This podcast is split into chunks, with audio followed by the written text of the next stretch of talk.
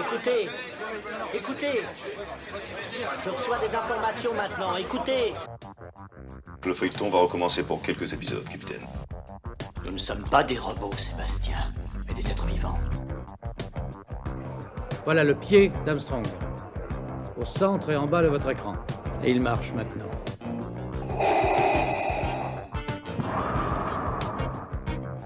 On peut dire aujourd'hui que la science-fiction est bel et bien partout.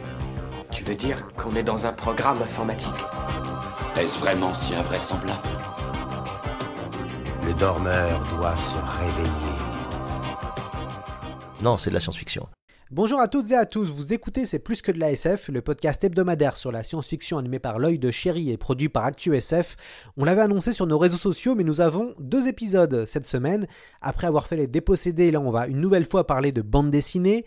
Le podcast a le plaisir d'être partenaire d'On Mars, une trilogie de science-fiction se situant sur la planète rouge. Publié par l'éditeur Daniel Magan, On Mars raconte le destin de prisonniers embauchés de force pour construire la première grande colonie humaine. Le lecteur suit Jasmine, une ancienne policière déchue alors qu'elle arrive sur ce nouveau monde où son quotidien ressemble à de l'esclavage moderne, une révolte gronde. Entre drones mortels, gardes-gangs, fanatiques religieux, le nouveau monde est une véritable poudrière. On Mars est clairement une des meilleures séries de science-fiction de ces dernières années, divertissante et remplie d'action. On ne s'ennuie pas dans cette trilogie qui vient tout juste de se terminer avec un incroyable final. On est avec les auteurs. Sylvain Runberg nous parle de Suède. Bienvenue. Bonjour Lloyd. Alors Sylvain est aussi scénariste de la série Orbital et de la série euh, Millennium, il fait de nombreux scénarios de BD. À ses côtés, il y a Ludovic Grun. Bonjour à vous. Bonjour. Vous aviez déjà marqué les esprits avec Métronome, une très belle série de, science-fiction disponible chez Glénat. Alors, racontez-nous comment vous avez commencé à travailler ensemble. Euh, en fait, moi, euh, c'est Daniel Magen qui m'a contacté, notre éditeur, parce qu'il avait demandé à Grun, Ludovic, avec quel scénariste il aimerait bien travailler. Je faisais partie de sa, de, sa liste de favoris. Et euh, évidemment, je connaissais le, travail de Grun. Et donc, moi, ça m'intéressait de, de, le rencontrer pour voir ce qu'il avait à me proposer. Et c'est donc par l'intermédiaire de notre futur éditeur, éditeur actuel, qu'on s'est rencontrés pour la, pour la première fois. Et c'est là où Ludovic, en fait, m'a présenté un projet qu'il avait déjà en tête, qui concernait la colonisation martienne où il avait déjà des idées de personnages, il avait déjà fait pas mal de recherches graphiques. Et tout ça, ça m'a, ça m'a vraiment inspiré. Puis c'est comme ça qu'a démarré On Mars. Enfin, Ludovic peut, peut nous dire euh, si c'est comme ça que ça s'est vraiment passé. Tout est vrai, je confirme. Alors, Ludovic, comment il est né ce, projet? C'est quoi, vous, votre rapport avec Mars, Ludovic? Ah, mais Moi, ça remonte à l'enfance, enfin l'adolescence plutôt, euh, avec mes lectures euh, martiennes et euh, de Ray Bradbury, de bah, tous ces écrivains que je lisais à l'époque, euh, euh, Arthur Clarke, Frank Herbert, tout ça. Donc ça m'a nourri, je dirais, voilà, mon imaginaire et, j'avais j'avais très envie de faire quelque chose sur Mars. C'était assez personnel, voilà, parce que je, trouve que cette planète a fait fantasmer énormément d'écrivains et, de cinéastes et euh, au, niveau de littérature aussi, c'est, c'est, euh, ça a été assez prolifique. Par contre, en BD, il n'y a, y a pas grand-chose. J'ai aperçu que finalement, le thème a été abordé, mais pas de cette manière, pas au niveau de la colonisation martienne. Voilà. C'est-à-dire avec un sujet, je dirais, quand même assez réaliste. Pas une science-fiction, euh, plutôt alien, avec effectivement la rencontre d'une civilisation extraterrestre. Ça, ça a déjà été abordé maintes et maintes fois. Là, je voulais partir sur une fiction où, effectivement, euh, on, colonisait Mars, c'était possible, on recréait une atmosphère et on pouvait commencer à s'installer. Le départ d'un nouvel Éden, je dirais, voilà. Une nouvelle, euh, un prolongement de l'humanité euh, sur Mars. Sylvain, On Mars raconte le destin d'une colonie pénitentiaire censée apporter une solution à l'humanité. La Terre qui est polluée envoie systématiquement euh, des prisonniers qui ont plus de 50 prisons euh, à, faire sur la planète rouge. Comment est venue euh, cette idée de, colonie pénitentiaire, Sylvain? Quand, euh, m'a proposé de travailler sur ce projet, ce qui m'intéressait aussi, c'est d'apporter un, angle particulier à la colonisation martienne. En fait, la planète Mars en science-fiction, c'est presque un genre euh, à part entière, en fait. Donc l'intérêt, c'était d'y apporter vraiment notre touche. Et, et c'est comme ça que m'est venue l'idée d'aborder d'une manière très générale le sens de la peine. Qu'est-ce qui se passe en fait quand on, quand on envoie quelqu'un en prison ou là, dans, ce cas-là, effectuer des, travaux forcés et, le cadre martien offrait justement une, perspective particulière. À la fois, il y a, un espoir, celui de coloniser, une planète pour aider l'humanité en fait à, s'en sortir dans le futur, et en même temps, euh, en employant des moyens qui sont moralement, on pourrait dire, contestables, puisque en fait, ce sont des travaux forcés, euh, qu'on envoie des gens dans des, dans bagnes, puisque c'est de, cela dont il s'agit, euh, des gens qui vont permettre à, des colons libres de s'installer, mais alors que eux vont vivre dans des conditions particulièrement horribles, et que surtout il n'y a plus d'espoir pour ces, travailleurs forcés qui vont sur Mars, parce que les, gens qui sont, envoyés euh, euh, sur Mars pour y effectuer des, des travaux forcés, ils n'ont aucune possibilité de, de s'en sortir vivants, en fait, et ils savent. Donc c'était d'avoir cette ambivalence entre l'espoir que crée la colonisation martienne et le désespoir que crée la manière dont, on essaye d'y parvenir en fait.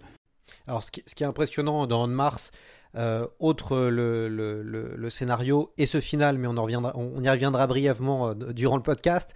Euh, Ludovic, c'est vraiment les dessins qui sont, moi je trouve, totalement exceptionnels.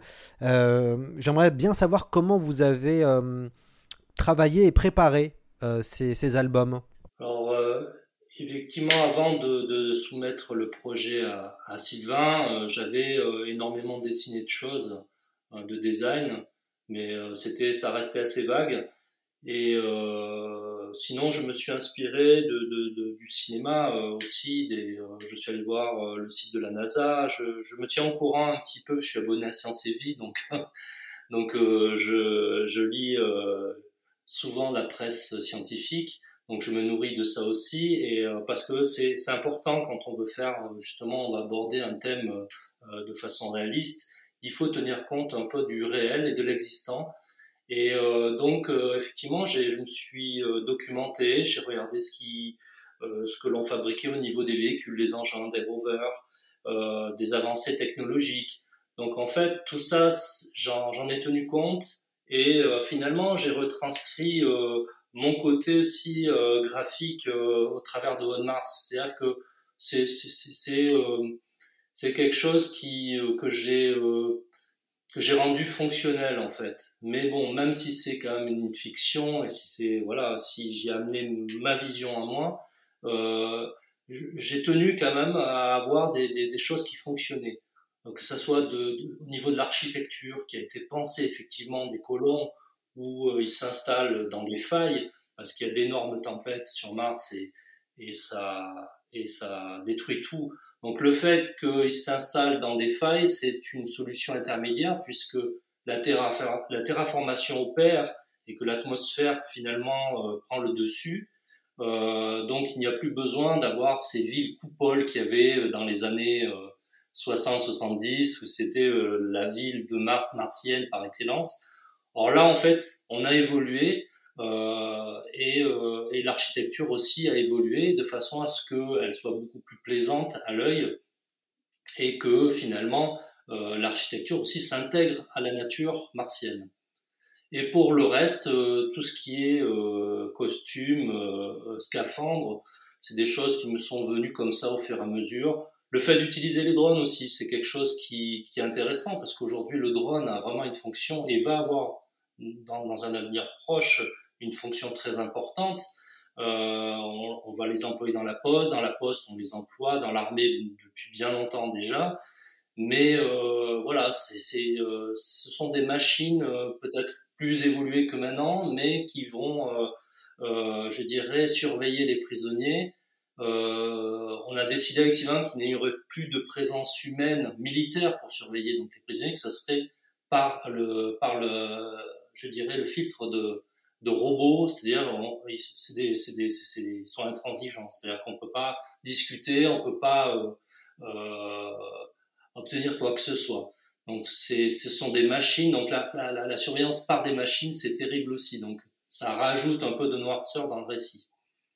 Donc c'est toutes ces petites choses aussi qu'on a amenées au fur et à mesure parce que j'avais dessiné beaucoup de choses, mais on a affiné au fur et à mesure avec Sylvain certaines choses. Moi, ce qui est intéressant quand on lit On Mars, c'est le rythme. On a des, albums qui nous paraissent des fois bien trop courts, entre guillemets, puisqu'il se passe beaucoup de choses et le, temps passe des fois un peu trop vite. Sylvain, on, te connaît sur Orbital et sur ton travail sur, sur Orbital, qui est ta, ta grande saga de science-fiction et, euh, qui est, composé de, voilà, de plusieurs, plusieurs albums avec Serge Pelé. Euh, ça faisait quoi de retrouver euh, de, la, de la SF et qu'est-ce que tu voulais apporter à ce, à ce récit? Alors, autant dans Orbital, on est dans du space opéra où on visite de nombreuses planètes avec de multiples vies extraterrestres, avec des, des races extraterrestres on est dans, ce type de foisonnement-là. Autant sur On Mars, on, est plus sur un univers qui est technologiquement proche du nôtre. Euh, il n'est pas question d'aliens, euh, on est simplement entre humains. Euh, et, c'est ce côté-là, en fait, qui est, vraiment développé. C'est une série qui est beaucoup plus réaliste qu'Orbital, beaucoup plus dure, beaucoup plus proche d'un thriller carcéral, quelque part et avec des thématiques qui sont aussi très liées à nos sociétés actuelles. Alors tout à l'heure, je, au départ, j'ai parlé d'une réflexion sur le sens de la peine, qu'est-ce que c'est d'enfermer euh, un individu, de, le mettre en prison et qu'est-ce qu'on peut en tirer de ça d'un point de vue sociétal? Euh, je me suis euh, inspiré de, pas mal de textes sociologiques ou d'articles de, presse ou de documentaires sur, le monde carcéral dans, divers continents, en fait, et notamment dans, dans des pays où les conditions euh, carcérales sont assez dures, comme euh, en Amérique du Sud, en Amérique du Nord, mais aussi en France, qui est quand même un, mauvais élève en Europe sur, sur ces questions-là depuis plusieurs décennies. Euh, et c'est ça, en fait, qui, qui, est, qui est aussi une, des une des sources d'inspiration principales de, de Mars. et c'est pour ça qu'on retrouve aussi le, thème de la religion, mais sous un angle assez précis, qui est celui de la secte. Euh, les religions en prison peuvent avoir leur, importance comme support moral, qu'on soit athée ou religieux, peu importe, c'est une, réalité. Mais, ici, la manière dont est abordée la, religion est, assez brutale parce que c'est une secte avec, un gourou euh, qui manipule les individus qui, intègrent son groupe, euh, avec aussi des références à des affaires passées où euh, des, groupes sectaires en fait ont, emmené euh, leurs adeptes à commettre des, choses parfaitement horribles et c'est ce qu'on retrouve aussi dans, l'univers d'On Mars. Donc on a, on a à la fois cette colonisation martienne qui encore une fois ouvre vers euh, un, un, espoir, vers un futur meilleur, mais en même temps on importe les problématiques qui existent déjà sur notre Terre, sur une autre planète. Et en fin de compte, on se retrouve au final avec le même problème. C'est quand même une belle série sur la manipulation. Hein. le terme de la manipulation, euh, on s'en rend pas forcément compte quand on lit les, deux premiers, mais plus on avance, plus on voit que quand même la thématique de la manipulation, elle prend vraiment de l'importance jusqu'à la fin de l'album. Et euh, moi, je trouve que c'est vraiment, une, vraiment une série sur la manipulation, à tout niveau hein, de manipulation. Oui, oui, bah ça, on peut avoir aussi, enfin, ça concerne évidemment cette société-là, en fait, où, dans, ce futur, en fait, tout, prisonnier ou prisonnière condamné à des peines de plus de 5 ans de prison est obligé d'aller faire des travaux forcés sur Mars on pourrait dire qu'il y a une manipulation aussi parce que c'est imposer en fait une colonisation basée sur quelque chose de, parfaitement injuste, euh, même si à la base ce sont des criminels. Mais enfin, qu'est-ce qu'on fait des criminels dans notre société? Est-ce qu'on les envoie à la mort sur Mars? Est-ce que c'est vraiment une solution? Donc il y a cette première forme de manipulation, puis il y a une manipulation qui est évidemment beaucoup plus évidente euh, à la fin du tome 3, mais sur lequel je ne vais pas m'étendre pour pas spoiler ce qui se passe à la fin, mais qui est lié vraiment à cette secte qui, qui prend de plus en plus d'importance par, parmi les, prisonniers. Et, euh, ce, qu'on peut faire faire à un, individu en, lui lavant le cerveau sur la base de, de, de croyances pseudo-religieuses, en fait. C'est aussi ça qui fait le, le terreau scénaristique d'On Mars. Il y a euh, vraiment de, très très belles planches, hein, je le redis, hein, Ludovic, euh, où il y a tout un travail sur la couleur et j'aimerais bien que, vous reveniez sur cette, façon d'utiliser la couleur. On a du, du, jaune, du orange, de la nuit, en, fonction des ambiances euh, et de à quel moment se passe l'action. on a vraiment des teintes de couleurs qui sont dominantes. comment vous travaillez la couleur? Oh ben en fait, c'est la couleur, c'est pour nous, c'est enfin pour moi personnellement, c'est la musique de la bande dessinée. Puisqu'on n'a pas de musique, on n'a pas de son. Donc effectivement, au travers de la, couleur, on fait passer euh, une intensité. Euh, effectivement, il y a des ambiances très marquées dans Mars. C'est voulu parce que euh, il y a des choses qui sont euh, effectivement dans des scènes d'action, euh, surtout des scènes d'action qui se passent en intérieur, dont la première qui se passe dans une chaufferie géante. Euh, donc là, j'ai voulu que ça soit dans, les tons un peu verdâtres. Donc on casse justement les couleurs un peu martiennes pour tomber dans quelque chose de verdâtre, un peu rouillé même. Euh, c'est pour ajouter un peu plus d'intensité de, dans l'action et effectivement de, de, de, faire la place aussi aux personnages, les voir un peu mieux parce que dans des, des scènes d'action comme ça à grande envergure, effectivement, on se perd un peu, même pour le lecteur. Et c'est, euh, je dirais, euh, des scènes qui ont été assez complexe à dessiner puisque euh, il faut que le lecteur puisse il faut pas qu'on perde le lecteur voilà c'est à dire qu'il faut qu'il identifie très rapidement les personnages et que ça soit clair dans la mise en scène et c'est ça m'a demandé beaucoup de temps finalement de, de c'est une espèce de chorégraphie voilà à mettre en place qui est qui est pas évidente. Déjà située au niveau localisé au niveau euh, euh, du, lieu, de, il faut aller au-delà de l'image quand on dessine ce genre de, scène parce qu'il faut imaginer euh, toute la complexité du lieu. Parce qu'on va les faire naviguer un peu partout. Donc on est obligé de finalement faire euh, d'élargir complètement les, recherches quand on quand on aborde ce genre de scène.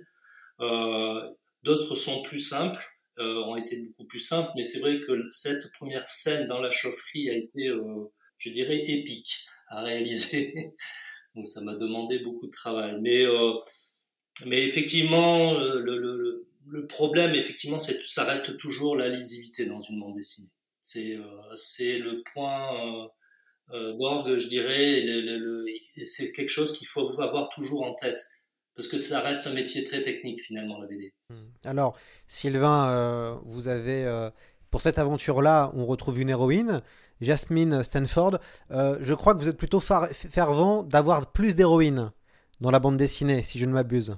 Bah, disons que j'essaye toujours d'avoir un certain, une certaine dose de réalisme dans mes récits, quel que soit le genre, hein, que ce soit de la science-fiction, de la fantasy ou du contemporain. Et il se trouve que 52% de l'humanité est composée de femmes, donc euh, quelque part, j'espère que ça se retrouve dans mes livres aussi, en fait. Je pourrais résumer mon, approche sur la question comme ça, en fait. C'est normal, je pense, de retrouver quand même euh, un nombre assez conséquent de, de personnages féminins, quel que soit le, le récit qu'on crée. Après, ça dépend évidemment, ça dépend de. Ça dépend du thème. Si on fait une bande dessinée sur la Légion étrangère, effectivement, on va trouver une grande majorité d'hommes. Mais en l'occurrence, dans le cadre de la colonisation martienne, euh, il n'y avait aucune raison que les, femmes n'aient pas autant d'importance en nombre que ce qu'elles qu ont en fait sur, notre planète à l'origine. Et puis ce qui est intéressant, c'est que en termes d'évolution du personnage, euh, Jasmine, on a, ce qui est intéressant, c'est qu'on a, on est aussi perdu autant qu'elle. Ça veut dire que euh, au fur et à mesure qu'on avance dans l'intrigue, euh, on est au même niveau qu'elle. Et, souvent dans la BD, on peut des fois avoir l'impression que le lecteur en sait plus que son héros. Là, dans cette histoire-là, pas du tout. On est à chaque fois au même niveau que Jasmine. Non, c'est vrai qu'on découvre la colonisation martienne au travers du regard de, de, Yasmine, qui est euh, donc une policière d'élite britannique qui a commis euh, une bavure et qui a tué euh, quelqu'un par erreur, qui au départ est un personnage qui soutient tout à fait en fait la forme de colonisation euh, qui a été choisie pour peupler Mars, donc elle soutient tout à fait en fait ce système d'envoi de, en travaux forcés, sauf que là elle va se retrouver euh, de l'autre côté de la barrière et qu'en tant qu'ex-policière elle devient une cible privilégiée pour euh, certains criminels euh, qui se trouvent là-bas, elle va donc être obligée de faire des choix qui vont à l'encontre de, ses propres croyances au départ. Donc il y a effectivement une évolution de ce, personnage-là dans, dans, ce, nouvel environnement. Euh, et c'est inspiré de, de, certaines prisons hein, où, euh, effectivement, si on n'appartient pas à un groupe, euh, on est en danger. et c'est ce qu'elle va devoir faire, en fait, Yasmine. Elle va devoir intégrer un groupe parce que c'est ça ou mourir. Et elle va devoir effectivement aller au-delà de ses propres convictions. et elle va être de manière évidente aussi victime du système qu'elle soutenait auparavant. Pourquoi il n'y a que finalement trois volumes, les garçons? Pourquoi vous n'avez pas voulu faire euh, plus de, plus, de volumes sur On Mars, euh, Ludovic? Euh, C'était une volonté, je pense, à la base, de, faire quelque chose de court. je trouve qu'on est beaucoup plus pertinent sur finalement peu de choses, enfin un peu de production qui est limitée. On le voit bien avec les séries télévisées, souvent c'est des des rallonges euh, pas nécessaires. Voilà. Donc, euh, euh, je pense qu'on a, on a trois albums très denses et très immersifs surtout. Et je pense que aussi le succès peut-être de ce, de ce genre de, d'histoire, c'est aussi le fait de l'avoir raccourci et d'avoir tenu compte que de certains éléments. On aurait pu s'étendre sur beaucoup de choses. Effectivement, il y a, il y a plein de frustrations quand on fait un album on aimerait exploiter beaucoup plus euh, les personnages secondaires ou certains décors ou effectivement en voir un peu plus sur les colons.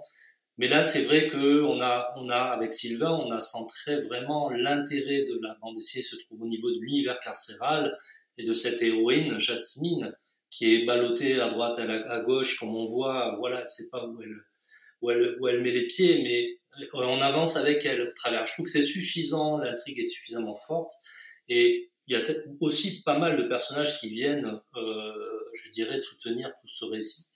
Donc je trouve que trois albums, c'est bien. Euh, on aurait pu faire plus long, mais je pense qu'on aurait peut-être, euh, se serait peut-être égaré, je dirais, dans la, dans la narration. Je ne sais pas ce qu'en pense Sylvain, mais moi je trouve que finalement ce qu'on a fait, c'est c'est quand même c'est du pur jus, quoi. Voilà.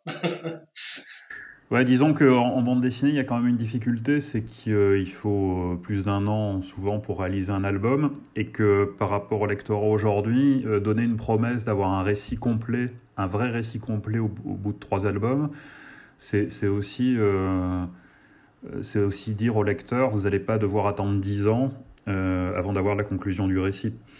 Donc il y, a, y a ça aussi dont il faut tenir compte. Quoi. Et en même temps, là, on a euh, en tout, on a entre euh, presque 170 pages de, de récits, si on compte les trois albums. Et ça offre quand même une densité qui qui est pas négligeable en fait. Genre, moi, j'aurais jamais pu raconter cette histoire-là en 54 pages, ça c'est évident.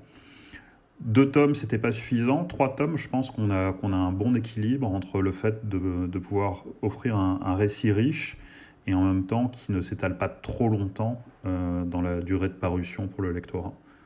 Parce que c'est quelque chose dont il faut tenir compte aujourd'hui euh, dans le marché actuel. Hein. C'est une évidence. C'est ça. Est-ce que. Alors, ce qui n'est pas évident quand on s'attaque à Mars, c'est qu'il y a eu beaucoup de choses euh, sur Mars. Évidemment, on pense à Total Recall. Euh, qui est euh, peut-être euh, un, des films un peu cultes qui se situe sur Mars. moi, j'ai pensé un peu à Starship Troopers, notamment dans, les douches, toute la séquence de douches collectives. Euh, qu'il y a dans le, dans le volume, je crois, 2 ou le volume 1 de, de On Mars. Alors après, j'étais pas sûr parce que comme Sylvain vient de Suède, peut-être, voilà, je me suis peut-être dit ça qu'en Suède, faire des, faire des saunas tous ensemble, il y a quelque chose d'assez local. Donc je me suis dit, ça se trouve, Sylvain, c'est une, une référence peut-être euh, au pays où il habite. Mais comment on fait pour, arriver à se détacher euh, des, grands récits euh, qui ont été, faits sur Mars? Oui, moi, en, fait, quand, j'écris de manière générale, en fait, ça vaut aussi pour On Mars, ce qui m'intéresse, en fait, c'est de raconter des histoires que j'aimerais lire et que j'ai pas encore lues, en fait. donc ça se fait de manière assez automatique de me détacher des, récits ou des fictions que j'ai pu, apprécier dans un genre similaire. Euh, par exemple, j'adore Starship Trooper. J'ai jamais fait en fait le lien maintenant que tu en, euh, tu en parles avec la douche. Effectivement, ça me revient, mais j'y ai pas du tout pensé en écrivant On Mars. Mais effectivement, là, du coup, le fait que mes femmes soient mélangées, ça vient plutôt de de ce que je connais en Scandinavie où tu n'as pas forcément ce genre de séparation là. Donc euh, donc oui, ta remarque était juste.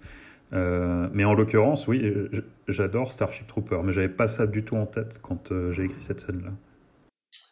Eh bien, moi, euh, moi j'y ai pensé à Starship Trooper. Effectivement, à toutes mes références science-fiction, et, ça, c'est, Ça, c'est sûr. Ça, ça, ça, ça nourrit euh, euh, mon, inconscient, enfin, mon, imaginaire. C'est vrai que c'est des choses. Alors, souvent, ça peut être aussi perçu comme un clin d'œil voilà, à des films, à, des, la littérature aussi. Souvent, on fait passer, soit peut-être inconsciemment, mais euh, des, des, choses qu'on a lues, qu'on a vues, mais sans copier. Voilà, je pense que ce qui est intéressant aussi, c'est euh, être totalement original et, et euh, insuffler totalement de la nouveauté. C'est, je veux pas dire que ça soit impossible, mais euh, effectivement, on, on, essaye de s'inspirer de ce que nos aînés ont fait, et, et je trouve que c'est bien de le refaire passer à notre sauce, voilà, au travers de, de, de, nouvelles créations, parce que quand même On Mars c'est quand même une création euh, voilà ce n'est pas une adaptation de roman c'est vraiment quelque chose qu'on a créé de A à Z. Et euh, et pour aussi de, rebondir un peu sur précédemment la question euh, de, nombre de, de, volumes il y a aussi quand même ce qu'on n'a pas parlé ce sont les carnets graphiques qui à la fin euh, qui font une vingtaine de pages et qui sont un peu une continuité des, des choses en off de de ce qu'on raconte aussi au travers de, de, de, notre, de notre trilogie. C'est-à-dire ce sont des, des, témoignages ou des choses comme ça qu'on met en avant. Euh, dans le dernier, il y a un témoignage aussi de la présidente chinoise. Euh, dans le 2, c'est une ancienne euh, prisonnière. Et dans le 1, on est plus général dans le propos puisque c'est euh, c'est un déballage, je dirais, de, de, de création et de recherche graphique. Voilà. Mais bon, effectivement, c'est quand même une belle, une belle continuité d'avoir ce, ce, petit carnet graphique à la fin et je trouve que ça, ça apporte vraiment un plus. Euh, je voulais en parler, voilà, c'était. Parce que je trouve que c'est quand même quelque chose de. d'important, voilà. Tout à fait. En fait, c'est intéressant ce que tu dis là, Ludovic, puisque ça, ça revient sur la question du hors-champ. Et le hors-champ, c'est important en bande dessinée et au cinéma aussi, parce que ça laisse sous-entendre plein de choses qu'on a, qu'on, qu'on, peut-être qu'on pressent en tant que lecteur, mais qu'on ne voit pas forcément. Et donc du coup, le, ce qui est intéressant, c'est que la partie des carnets graphiques donne, du hors-champ et donne de la matière et, et, permet un peu de prolonger l'immersion. Oui, oui on s'en est servi avec Sylvain. On a essayé d'exploiter ces 20 pages qui nous étaient données euh, voilà, euh, par l'éditeur. On a trouvé que c'était judicieux de, de, bah, d'orienter, euh, faire du hors-champ, comme tu dis, voilà, d'essayer de, de, de, de, proposer autre chose et de faire réfléchir aussi le lecteur euh, par le biais d'autres personnages qui ont existé ou qui, euh, qui sont plus secondaires dans le récit. Quoi. Voilà. Parce que il y a aussi, euh, c'est des carnets graphiques, mais qui sont plus, c'est plus que des carnets graphiques euh, traditionnels, je dirais, puisqu'on y intègre aussi euh, des textes. Alors dans, dans, le premier tome, ce sont des articles d'un journal qui paraît dans la colonie. Effectivement, dans le deuxième tome, ce sont les, les mémoires d'une prisonnière. Euh, qui, est, qui la prisonnière qui est décédée avant l'arrivée de Yasmine et dont elle a pris sa place. Dans le troisième tome, c'est euh, une partie des mémoires de la présidente chinoise euh, qu'on voit tout au long du récit. Donc sont, ce sont des carnets fictionnels en fait, même plus que des carnets graphiques où il y a à la fois la, l'apport de, de Grune euh, sur des, éléments visuels qu'on ne voit pas forcément dans, dans, les albums, et puis moi d'autres aspects scénaristiques que je mets en scène d'une autre manière que celle de, de planches de, de bande dessinée traditionnelle, et qui permettent aussi d'avoir ces informations effectivement qui sont en, en hors-champ dans le récit à proprement dit. Comment s'est passée la, conception, du troisième, euh, album, euh, Sylvain? Puisque bon, j'ai la chance de pouvoir un petit peu te connaître et, de lire beaucoup de ta production depuis, euh, depuis quelques années. Mais quand même, je trouve que On Mars 3, en termes d'action pure, j'ai quand même le sentiment que c'est un de tes albums le plus intense euh, en termes de scènes d'action. D'ailleurs, ça, me faisait penser à Mad Max Fury Road en termes d'intensité. Plus j'avançais dans les pages, plus je me disais, c'est l'explosion, euh, qu'est-ce qui se passe? Euh, Est-ce que c'est le cas ou est-ce que finalement les deux premiers albums qui étaient plus d'un album d'installation, finalement, préparaient ce, volume 3 explosif? Non, mais le, volume 3, effectivement, c'est un, des albums qui est le plus orienté action dans ce que j'ai pu écrire, en fait. Et c'est assez compliqué à faire. Alors c'est compliqué à dessiner, c'est évident, enfin, euh, Grune le dira, mais c'est compliqué à écrire aussi en fait. Parce qu'il faut vraiment il y, a, il y, a, une vraie question de mise en scène. Il faut vraiment imaginer ce qui, peut se passer, ce qui peut être représenté aussi.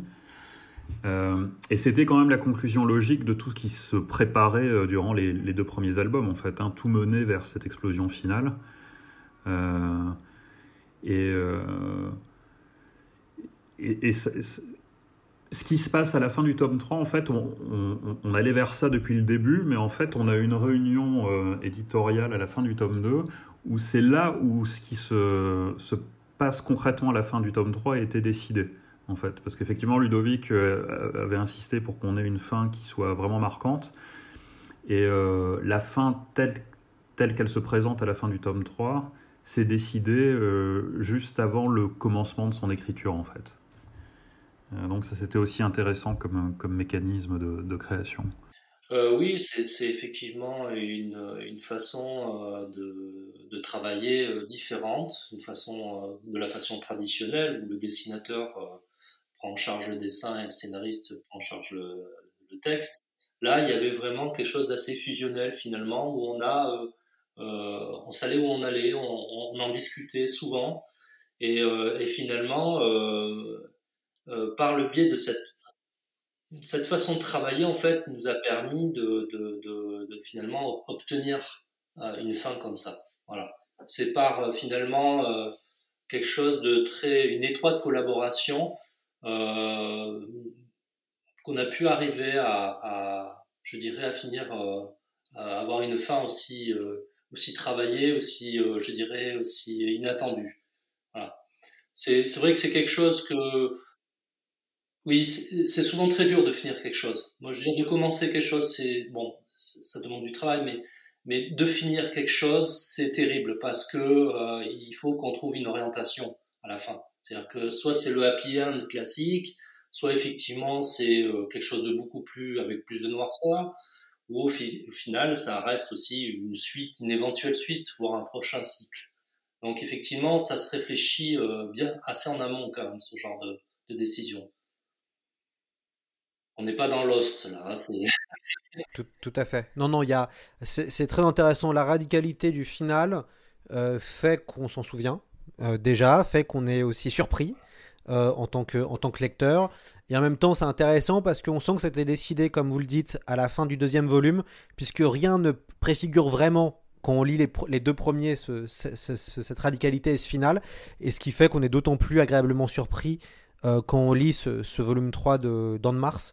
Euh, et c'est ce qui fait tout le plaisir et toute la surprise aussi du lecteur, puisque maintenant ce qui est compliqué, c'est qu'il y a quand même une forme d'aseptisation du récit, euh, mais que ce n'est pas que dans la BD, c'est d'un point de vue général, et ça, fait du bien d'avoir un peu de, choses un peu, radicales. N'est-ce pas, Sylvain? Oui, oui enfin, c'est vraiment important. Puis je, pense qu'avec. Euh, et, ça vaut, j'imagine, euh, pour tous les récits qui ont un minimum d'intérêt, c'est que ça permet aussi une relecture des, des trois albums, euh, autres que celles qu'on a eues en les découvrant au fur et à mesure. Ça, euh, ça c'est quelque chose en tant que scénariste que j'ai toujours en tête en fait. C'est, je pense qu'on on réussit à, à, à, faire un récit intéressant quand, euh, quand, quand on arrive au bout. Euh, on peut le reprendre et puis euh, avoir une autre vision que celle qu'on avait euh, lors de, des lectures progressives des, des, albums au fur et à mesure de leur parution. Et je pense qu'avec, par exemple, avec Code Mars, j'espère en tout cas qu'on a réussi à avoir ce résultat-là. Alors, Grun, est-ce que vous pouvez nous, nous, nous, parler brièvement et nous teaser un petit peu votre prochaine collaboration avec, euh, avec Sylvain? Ce sera quoi la prochaine, euh, la, la, la, prochaine saga? On part euh, toujours dans l'espace sous une forme un peu plus, je dirais, fantaisiste, puisqu'on on, va développer un, grand space opéra, donc sous forme de one shot. Donc là, ça sera une histoire complète euh, de plus de 100 pages. Euh, donc on, là, on est dans un univers donc des chasseurs de reliques. Donc c'est ça s'appelle Relic Hunter. Donc on est entre du Star Wars et du Indiana Jones pour situer un petit la, thématique. Voilà, donc avec des personnages assez, euh, assez truculents. Euh, euh, alors un peu plus rock'n'roll, ça sera pas comme dans Mars. Hein, on aura des personnages un peu plus je dirais peut-être un retour vers les héros qu'on aimait de l'enfance, voilà, où on aimait les retrouver. là, on, va, on va avoir vraiment des vrais héros, sans tomber trop dans la caricature, mais on aura effectivement des personnages avec des forts caractères, voilà. Donc, donc Relic Hunter, effectivement, c'est la réunion de trois personnages d'univers différents qui sont obligés de collaborer ensemble. Et euh, donc, euh, avec tout le talent de Sylvain au, scénario, bien sûr, on, va développer des, enfin, il va développer des, je dirais, des, dialogues croustillants. Voilà, donc on, on, va se faire plaisir. Je pense que ce projet sera plus une récréation qu'autre chose. Donc ça sera, on sera beaucoup plus proche d'un Guardian of the Galaxy sur Leak Hunter. Euh, ça sera effectivement un peu plus léger, même s'il y aura des, vraies thématiques euh, qui seront abordées euh, de manière un peu sous-jacente. Mais on, est vraiment de, en termes de science-fiction, on est vraiment à, l'opposé du spectre comparé à On Mars, et c'est ça aussi qui, nous, motive en fait, c'est de, se renouveler. Et moi, moi c'est quelque chose que j'ai jamais vraiment fait en fait, euh, ce type de récit-là, type de récit space opéra assez fun. Hein. Euh, avec des, des, personnages hauts en couleur. Donc euh, c'est vraiment motivant en fait de, de démarrer ça avec Grun où, on a aussi la même manière de travailler, hein, c'est-à-dire qu'on échange, mais dans, mais dans un cadre qui, même si ça reste de la science-fiction, est complètement différent de celui d'On Mars. Eh ben, ce sera le, le, mot de la fin. Merci beaucoup à Sylvain Runberg et à Ludovic, à Ludovic Grun d'être venus dans C'est plus que de la SF.